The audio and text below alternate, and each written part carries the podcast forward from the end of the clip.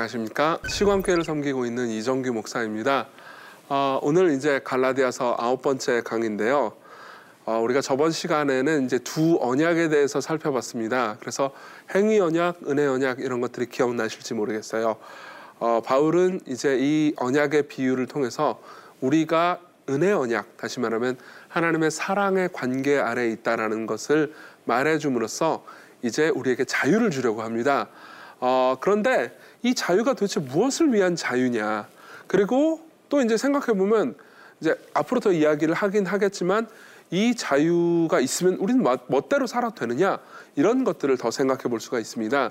그래서 이제 바울은 한편으로는 이제 우리가 누리는 자유에 대해서 더 한번 강조를 하고요.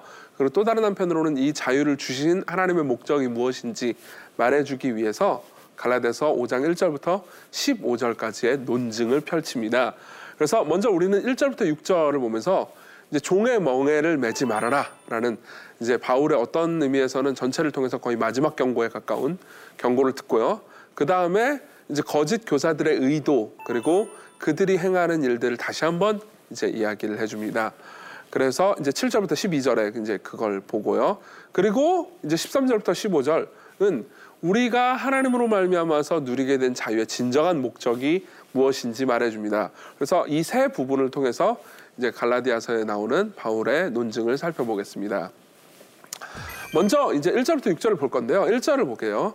그리스도께서 우리를 자유롭게 하려고 자유를 주셨으니 그러므로 굳건하게 서서 다시는 종의 멍에를 매지 말라라고 말합니다. 이게 이제 어떤 선언적인 문장이죠. 중요한 건 뭐냐면은 이제 그리스도께서입니다. 그리스도께서 우리가 원래 받아야 하는 저주를 대신 받으셨고요. 그리고 우리가 매야 하는 종의 멍에를 그리스도께서 대신 매셨습니다.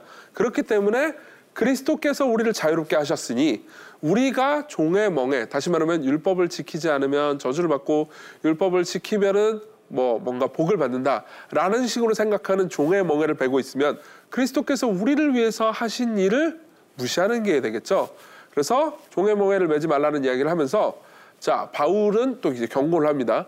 너희가 만일 할례를 받으면 그래서 그리스도께서 너희에게 아무 유익이 없으리라라고 말합니다.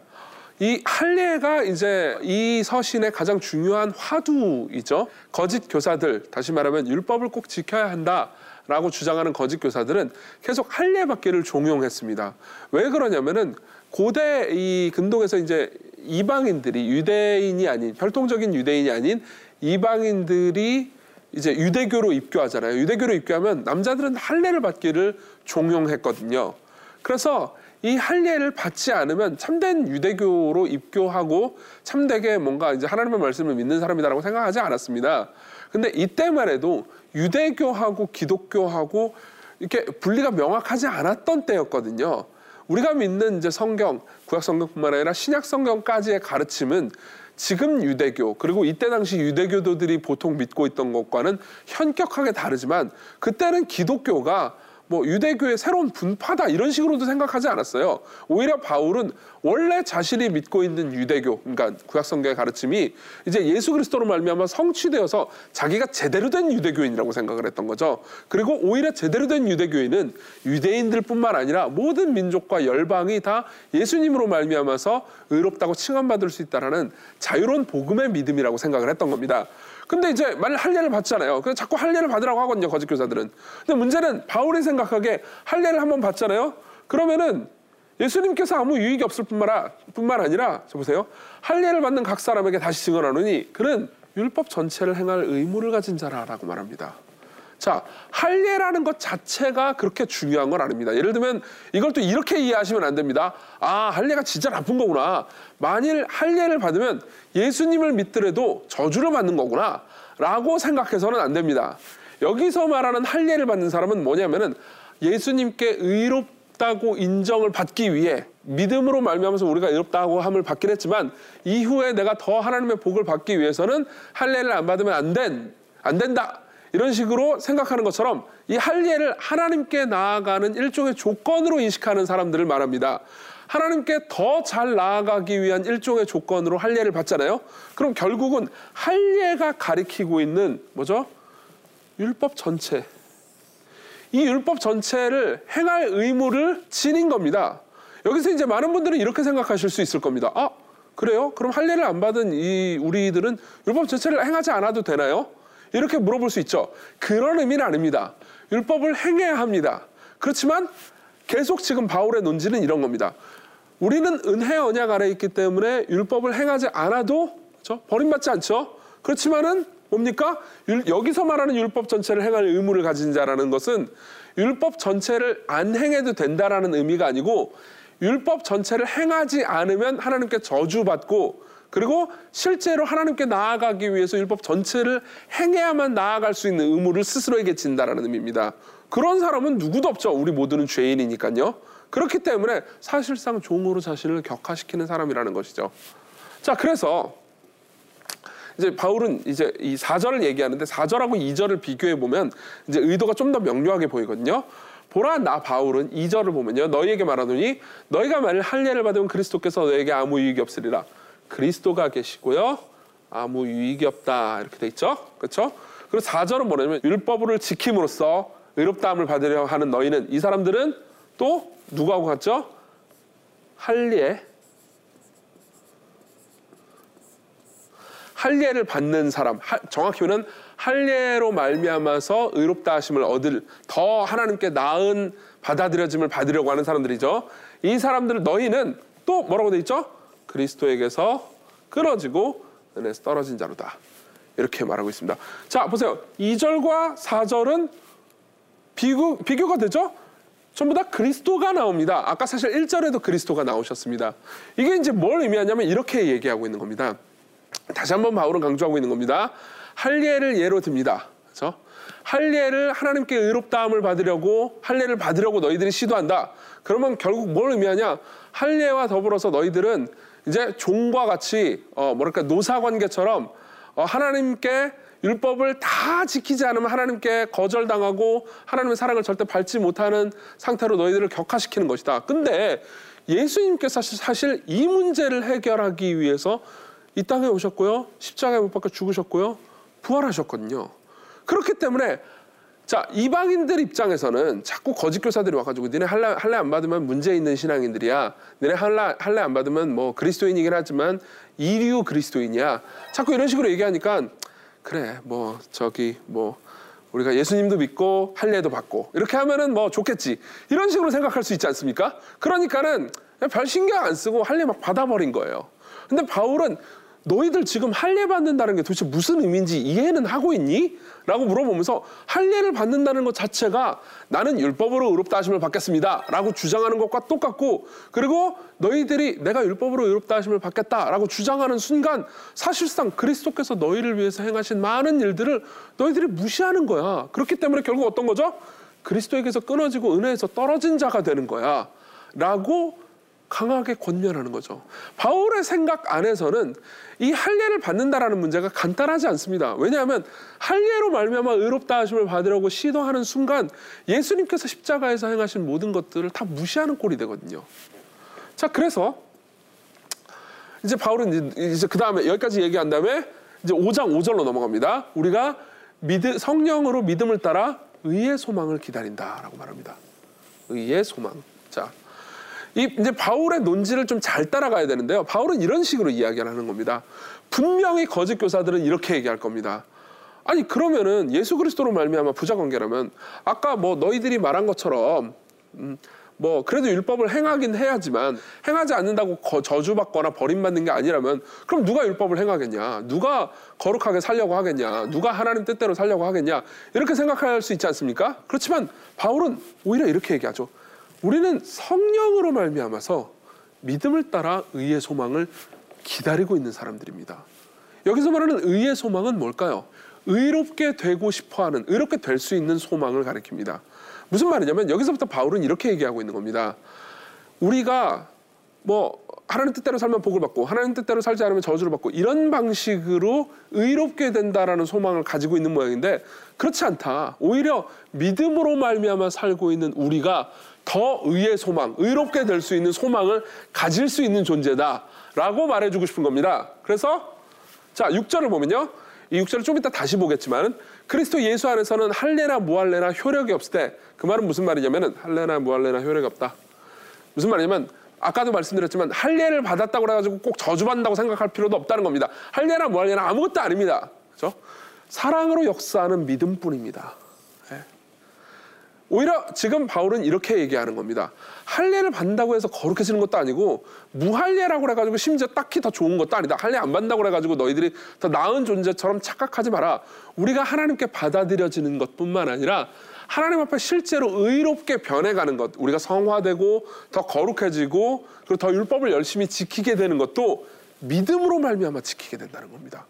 많은 사람들은 이렇게 오해합니다. 아, 예수 그리스도를 처음 받아들이고 구원을 얻는 건 믿음으로.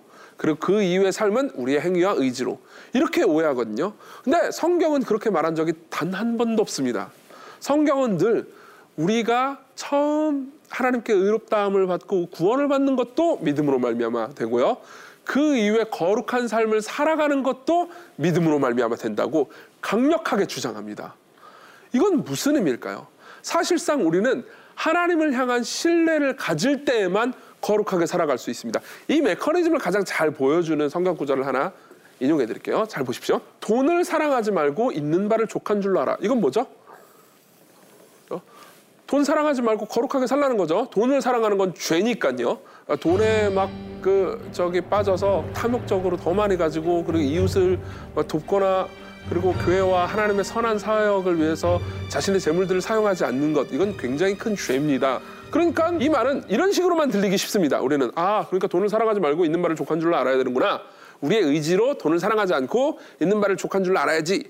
이런 식으로만 생각하기 쉬운데 그 다음에 보면요 근거를 말해줍니다. 뭐라고 말씀하시 말하냐면 그가 친히 말씀하시기를 내가 결코 너희를 버리지 아니하고 너희를 떠나지 아니하리라 하셨느니라라고 말하죠. 히브리서 13장 5절입니다. 잘 보십시오. 히브리서 기자의 논지를 생각해 보십시오.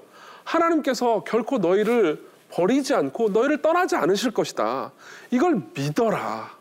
그렇죠? 생각해 보십시오. 우리가 왜 돈을 자꾸 추구하게 되죠? 그렇죠? 건물이라도 한 채 있지 않으면 왠지 내 삶이 불안할 것 같잖아요. 그렇죠? 그리고 뭐 은행에 예금 잔고가 좀 어느 정도 쌓여 있지 않으면 갑자기 급하게 닥쳐오는 일에 내가 대처를 잘 못할 것 같잖아요. 내가 지금 살아가는 삶에서 내가 가지고 있는 걸로 족하게 살아가자니 미래가 불안하고 내가 세상에 내던진 것 같이 느껴지지 않습니까? 이건 사실 종의 마음이지 하나님의 자녀의 마음이 아닙니다. 그래서 히브리서 기자는 다시 한번 하나님께서 너희들 자녀라고 하셨잖아. 하나님께서 너희들 결코 버리지 않고 너희들을 떠나지 아니하리라고 말씀하셨잖아. 이걸 믿으라고. 그렇기 때문에 우리를 처음 구원한 그 믿음 있잖아요. 그건 우리를 계속 죄로부터 구원합니다. 바울은 계속 우리가 믿음으로 말미암아 의롭게 되는 소망을 가질 수 있다고 믿는 거죠.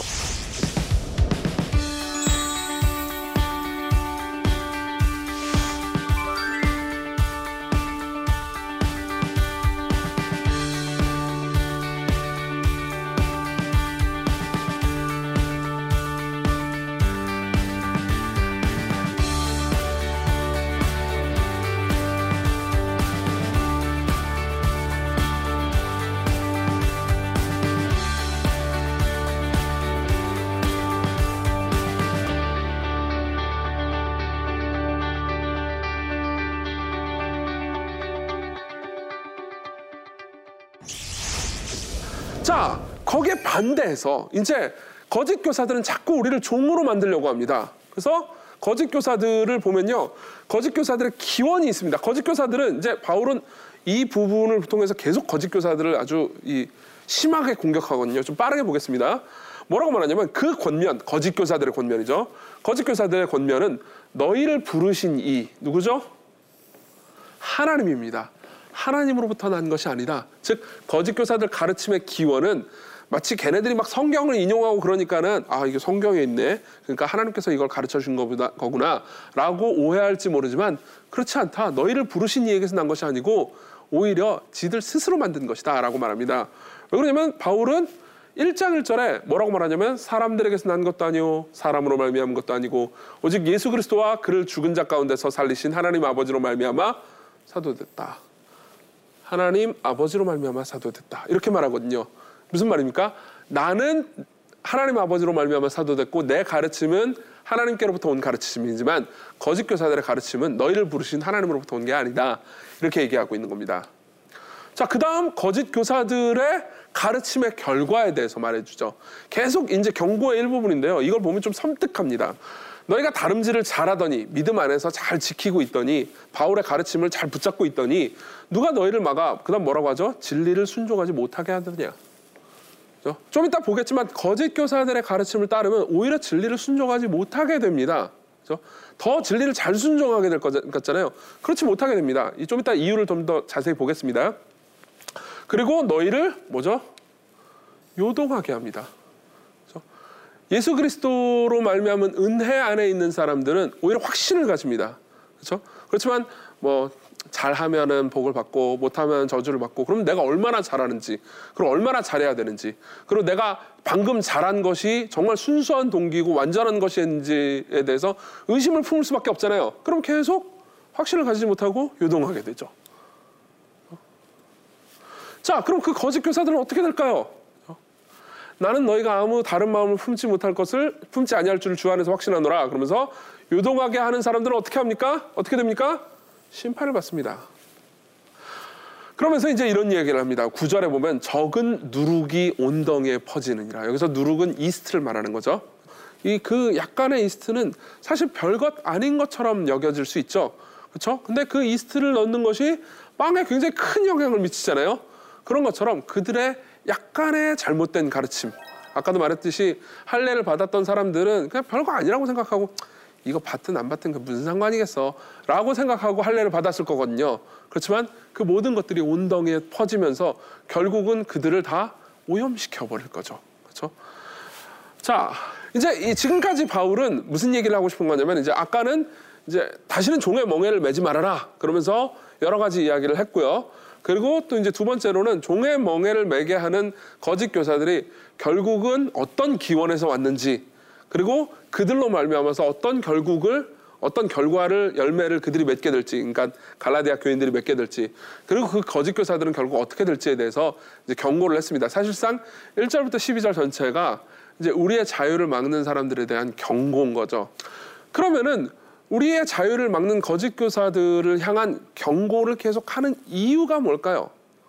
그 이유는 전체 문맥에서 6절을 보면 분명히 알 수 있습니다. 사랑으로 역사하는 믿음. 아까도 우리가 읽었죠. 근데 이 표현은 굉장히 중요한 표현입니다.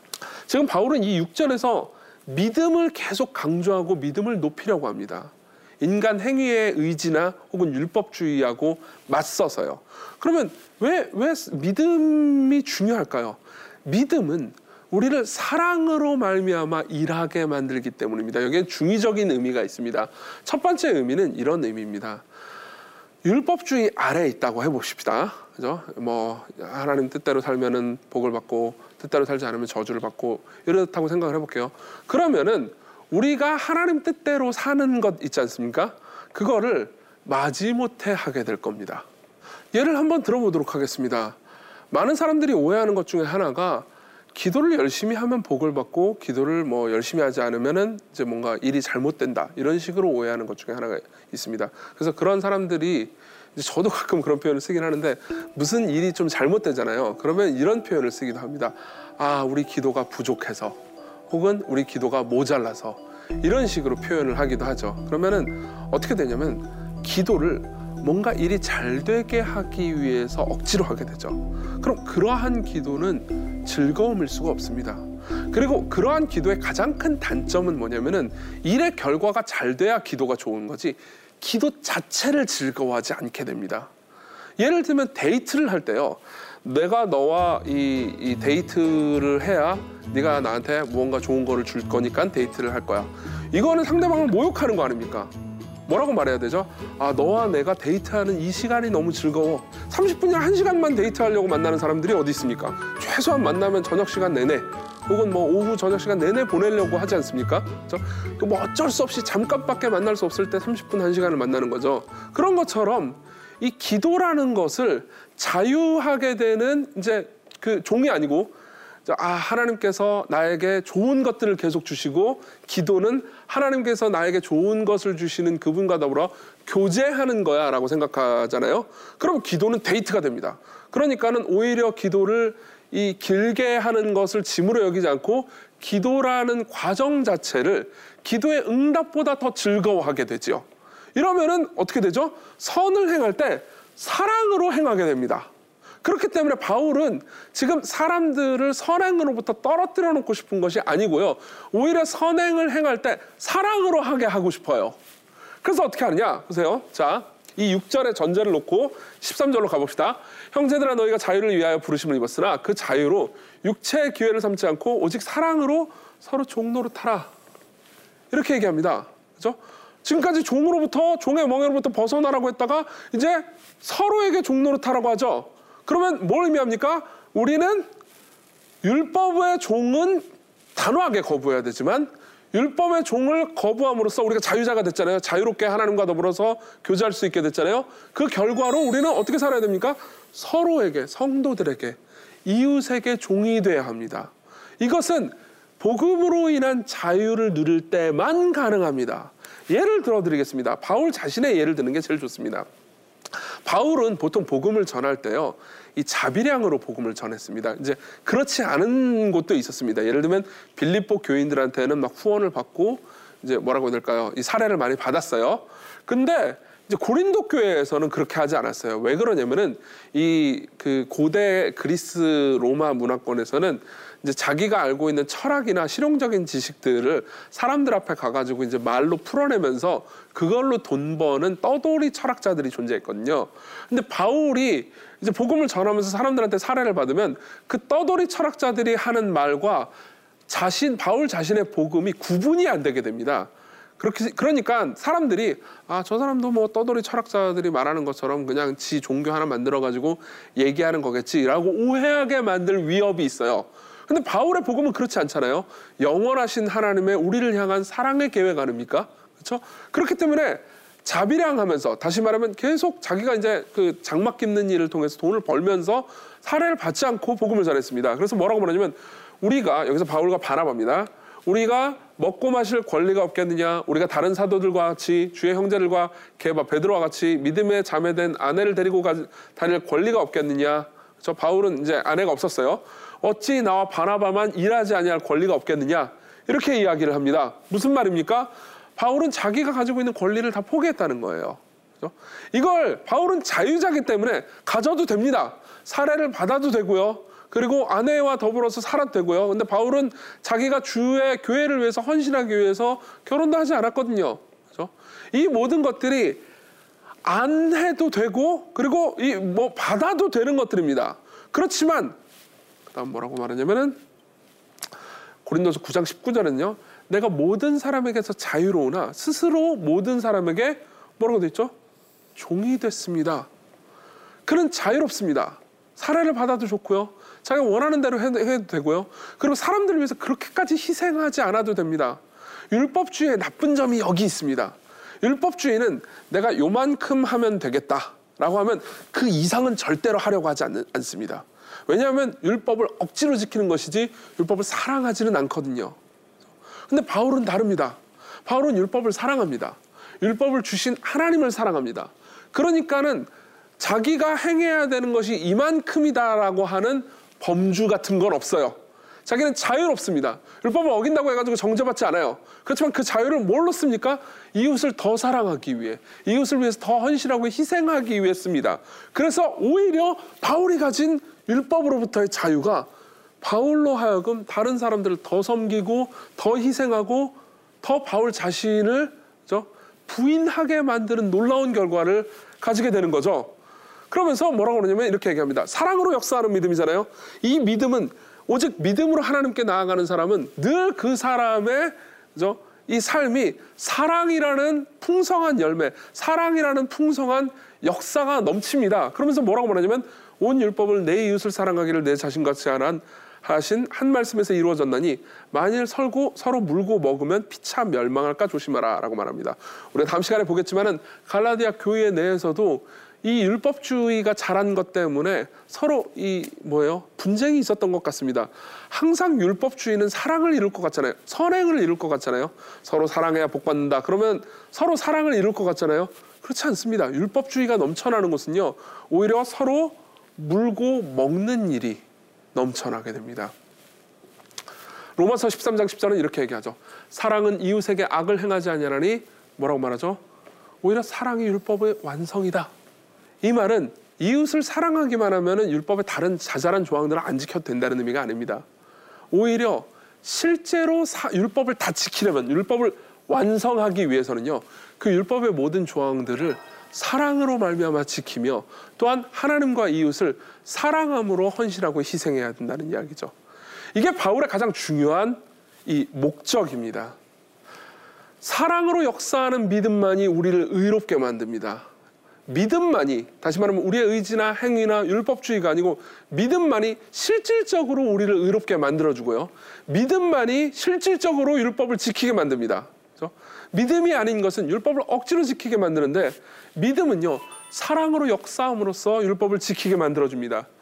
그렇기 때문에 이웃을 자유롭게 하기 위해서 오히려 종노릇하게 만들어줄 수 있는 거죠. 그렇죠? 이 문제는 저는 굉장히 중요한 문제라고 생각합니다.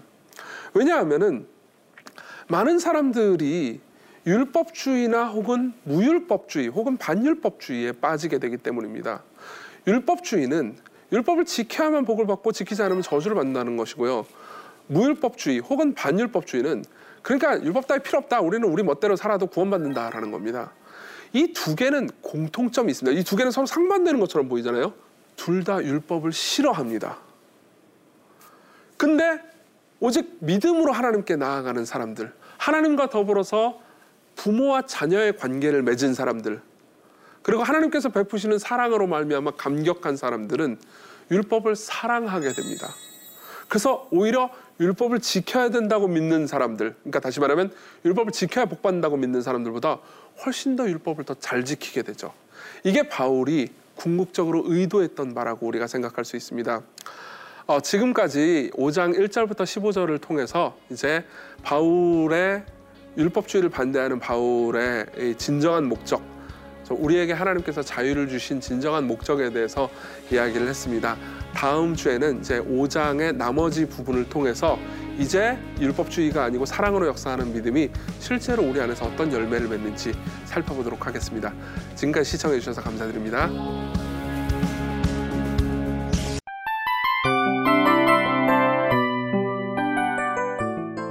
이 프로그램은 청취자 여러분의 소중한 후원으로 제작됩니다.